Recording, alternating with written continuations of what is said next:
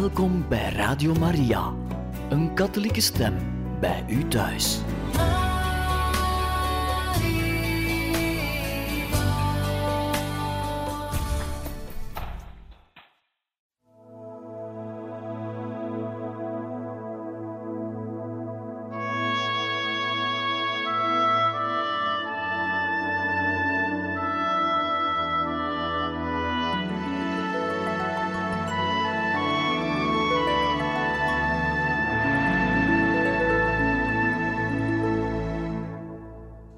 Beste luisteraars van Radio Maria, we lezen verder uit het boek De Nieuwe Evangelisatie in het voetspoor van de heilige Dominicus, geschreven door El Piren.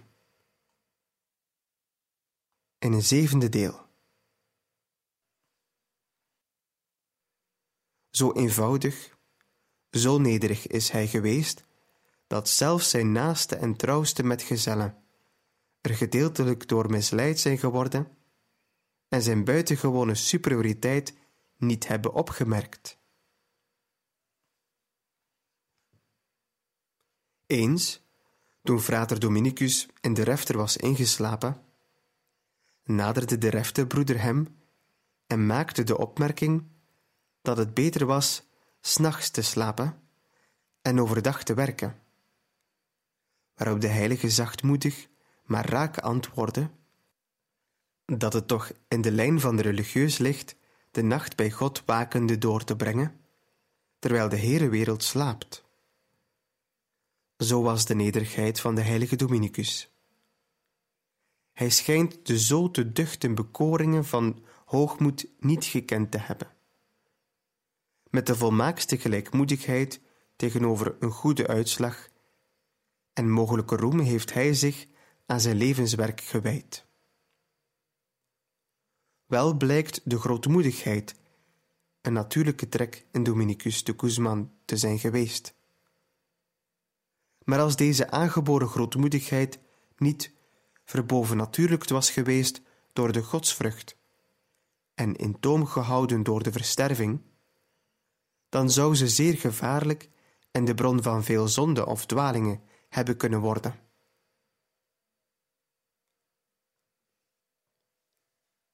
In de hagiografie, dit is een levensbeschrijving van heiligen, is de stichter de predikheren bekend gebleven door de drie disciplinen die hij zich elke nacht toediende. De eerste voor zijn eigen heiliging, de tweede voor de zondaars en de derde voor de zielen in het vage vuur. Het grootste deel, twee derde van zijn boete, beschouwde hij als een zoenoffer tot uitboeting van de zonde der wereld. En daardoor vulde hij, naar het voorbeeld van de heilige Paulus aan, wat voor de toepassing van het kruisoffer van Christus voor de zielen onontbeerlijk is. Had hij niet aan Bertrandus van Garrigue geleerd, meer nog de zonde van de naaste dan zijn eigen zonden te bewenen?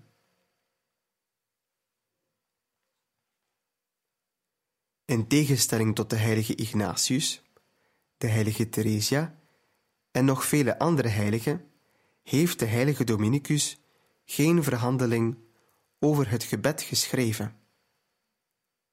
Dit vindt hierin zijn oorzaak dat hij voor alles een man van de daad was. Toch moeten we bekennen dat zijn onverdroten ijver voor de zielen voortspruit uit zijn innerlijke vertrouwelijke omgang met de Heer. S'avonds, na het zingen der complete, bleef Dominicus in de kerk achter. In het heiligdom met God en zijn heilige alleen gebleven, begon hij zijn vrome nachtwaken met een bezoek aan de verschillende altaren. Voor elk altaar knielde hij neer en hield er vrome en ascetische en tevens mystieke gebedsoefeningen. Als hij een buitengewone genade wenste te bekomen, of opwellingen van ijver hem aangrepen, dan bad hij in het midden der kerk, in staande en opgerichte houding, voor het tabernakel de handen ten hemel gestrekt. Zo werd heel zijn lichaam, al door het vuur der goddelijke liefde, omhoog gegeven, het symbool van het gebed, dat als een pijl de hemel binnendringt. Volgens het mooie beeld van de kroniekschrijvers zouden ook wij willen zeggen: Zijn gebed was als een brandende pijl, door een goddelijke boog de hemel ingeslingerd. Die overwegingen, die beschouwingen, die geestesverrukkingen duurden tot diep in de nacht. Was de heilige Dominicus dan weer tot zichzelf en als op aarde teruggekeerd, dan moest hij noodzakelijk enkele uren rust nemen. Hij wikkelde zich in zijn mantel en strekte zich op een bank, een houten tafel of ook wel op een plank uit. Door overgrote vermoeidheid en ook de gevolgen van zijn volmaakte innerlijke vrede viel hij weldra in een diepe slaap. In de vroege ochtend was hij als eerste in het koor. Hij reciteerde het officie vol opgewektheid en toonde ook in het gezamenlijk gebed de vurigheid van een man van de daad en van een strijdbaar apostel. Na het citeren van de metten bereidde de heilige Dominicus zich zeer lang voor tot het heilig misoffer. In zijn tijd lazen de priesters en de religieuzen niet elke dag de heilige mis.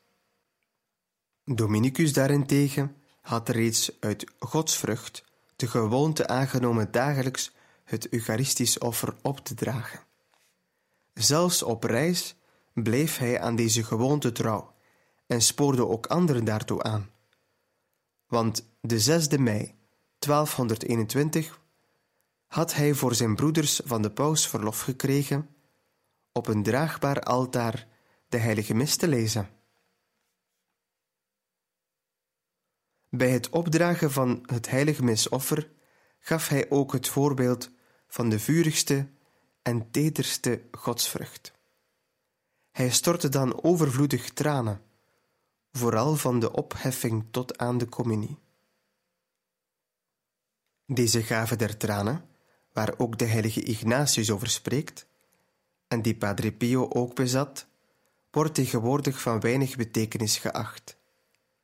Zou dit echter niet komen doordat onze christelijke tijdgenoten, en ook wij, kinderen zijn van een onvruchtbaar geslacht?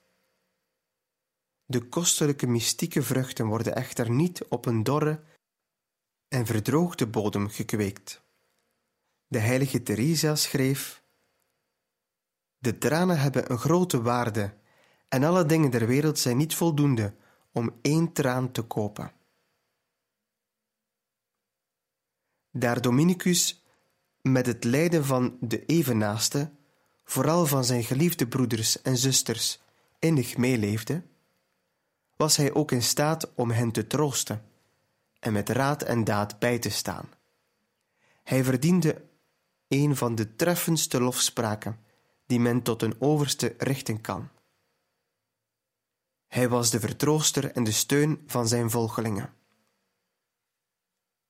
Maar dat Dominicus altijd in staat was zijn zonen vertroosting te schenken en hen in overvloed dat levend water mee te delen, waarvan Jezus sprak tot de Samaritaanse vrouw, dan is het omdat hij zelf nooit ophield zich te laven aan de altijd vloeiende bron der genade. Terwijl hij zich altijd bezig hield met wetenschappelijke vraagstukken en zijn gedachten zich slechts bewogen op het gebied van de wijsbegeerte, theologie en moraal, was de heilige ook altijd gereed om voor het meest uiteenlopende gehoor het woord te voeren.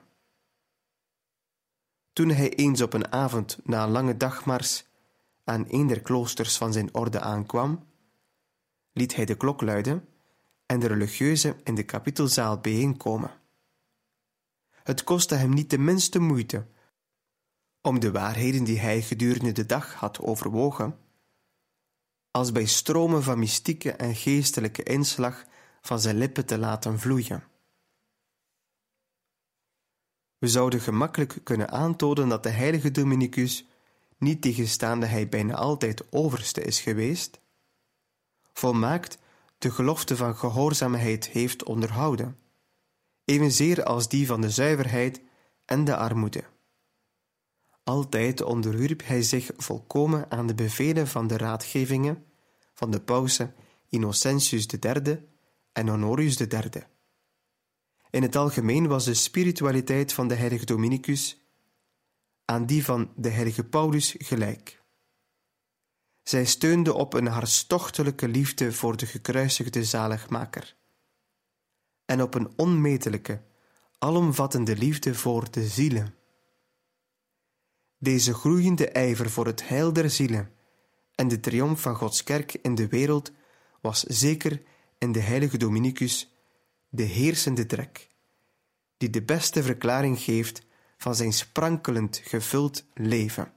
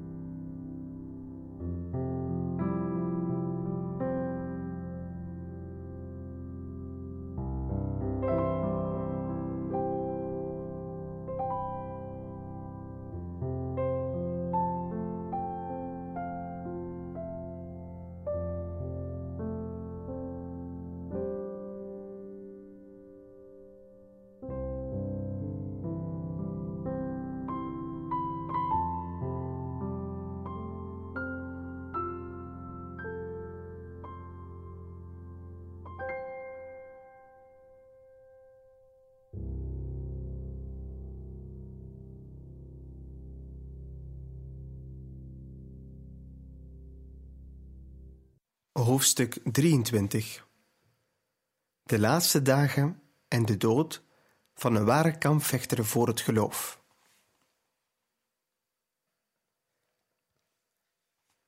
Tegen het einde van juli 1221 had de heilige, die er steeds op uit was alles zo te regelen dat de strijd tegen de ketters doeltreffend was, met kardinaal Ugolino en Venetië een onderhoud gehad.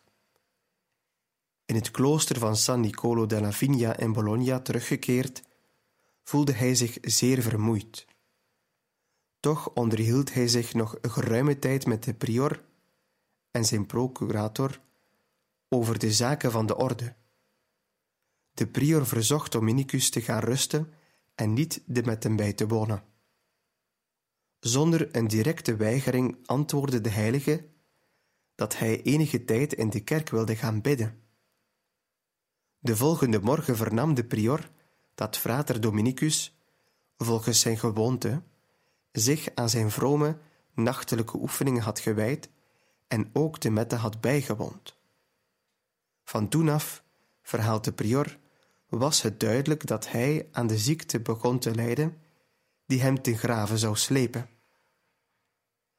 De hevige koorts, van dysenterie vergezeld, waarvan hij reeds drie jaar aan de aanvallen verduurd had, had hem opnieuw aangegrepen, maar nu heviger dan ooit. Omdat de ziekte in geheel zijn lichaam een grote vermoeidheid teweeggebracht had, moest hij zich wel te bed begeven. Hij stond echter niet toe dat men hem een matras bracht, noch een stroozak, maar hij wilde enkel een mat, die men op de grond uitspreidde en waarop hij ging liggen. Lijden met geduld had aan een stoïcijn het toppunt van de deugd toegeschreven. Maar voor een getrouwe lering van Jezus Christus was dit te weinig. Frater Dominicus legde er zich op toe dan ook nu verheugd te zijn en die vreugde ook naar buiten toe te blijken. Elke dag liet hij de novicen bij zich komen en met vaderlijke raadgevingen, vergezeld van een vriendelijke glimlach, spoorde hij ze tot de beoefening van de volmaaktheid aan. Daar de koorts heviger werd en de ziekte ernstige ongerustheid verwekte, brachten de broeders hem naar Santa Maria della Monte, ongeveer een mijl van de stad verwijderd en op een heuvel gelegen, waar de lucht zeer gezond was. Daags voor zijn dood liet de gelukzalige vader de prior en de oudste broeders roepen. Ze kwamen te getale van ongeveer twintig. Toen zij rond zijn legersteden stonden, wilde de stichter der predikbroeders een laatste maal prediken. Frater Ventura kon geen woorden vinden om de kracht en de voortreffelijkheid van deze laatste woorden weer te geven.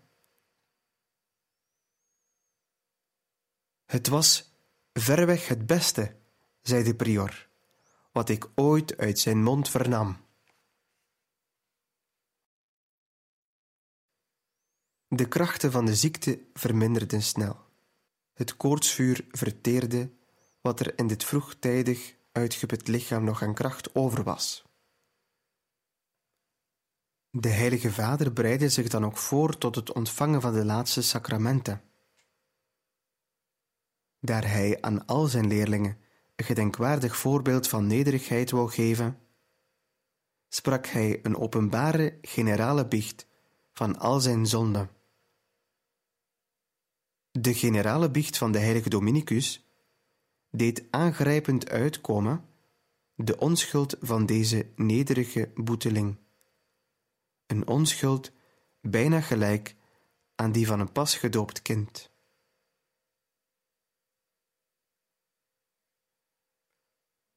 Daar de pastoor van de parochie aldaar het lichaam van de heilige wilde behouden, besloten de broeders met stilzwijgende goedkeuring van de stervende, hem processiegewijs op een draagberry naar het klooster terug te brengen. Hij had trouwens uitdrukkelijk verzocht te midden van zijn geliefde zonen begraven te worden. Nu begon de doodstrijd. Frater Stefanus van Spanje, die aan het hoofdeinde van de stervende lag, geknield en met een linnen doek het koude zweet dat op zijn gelaat parelde wegwiste, verzekert ons dat de Heilige Vader enkel op een zak lag uitgestrekt. Om iemand zo te zien sterven, moest men in Bologna de ellendigste krotwoningen opzoeken. Welk een daad van heldhaftigheid, waar de liefde tot God en de evenaaste de zoon der Guzmans van Castilië toedreef. Met een laatste krachtinspanning hief frater Dominicus de handen en ogen ten hemel en begon met een luide stem te bidden. Heilige Vader, omdat ik altijd uw wil heb volbracht en degene die gij mij gegeven hebt, behouden en bewaard, daarom beveel ik u hen thans bij u aan. Behoud en behoed hen. Enige broeders smeekten hem voor hun eeuwig heil bij God ten beste te spreken. Hij antwoordde hen: Ik zal u na mijn dood nuttiger zijn dan ik het tijdens mijn leven was. Toen bleef hij nog een weinig in zichzelf gekeerd en zeide vervolgens tot de prior en de broeders: Begin. Aanstonds begonnen zij de gebeden der stervenden te zeggen.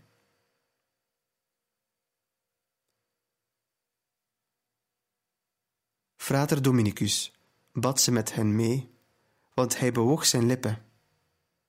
Toen zij de woorden spraken: Kom hem ter hulp, heiligen Gods, snel toe, engelen des Heren, ontvang zijn ziel en breng ze voor het aanschijn van de Allerhoogste, gaf frater Dominicus zijn ziel aan God terug.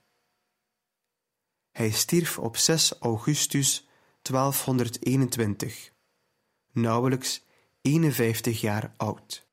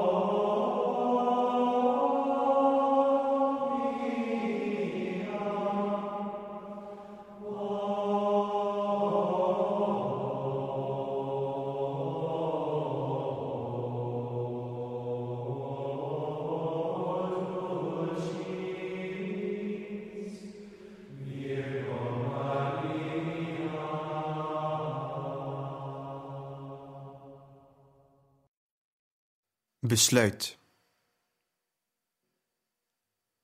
Mogen het uitzonderlijk verdienstelijk leven van de heilige Dominicus, na een grondige studie van de toestand van de kerk in onze westerse beschaving, u ertoe aanzetten u met liefde en overgave te wijden aan de nieuwe evangelisatie, waartoe onze heilige Vader, de Paus, ons allen heeft toe opgeroepen. Dan zullen wij, in het voetspoor van deze grote heilige, kampvechters worden van ons geloof in deze bewogen tijd, tot glorie van God en tot eer en roem van onze Moeder, de Heilige Kerk. Spiritus flat ubi vult. De geest waait waar hij wil, en Maria wezen een veilige gids in deze missionaire zending. Deo Mariaque gracias.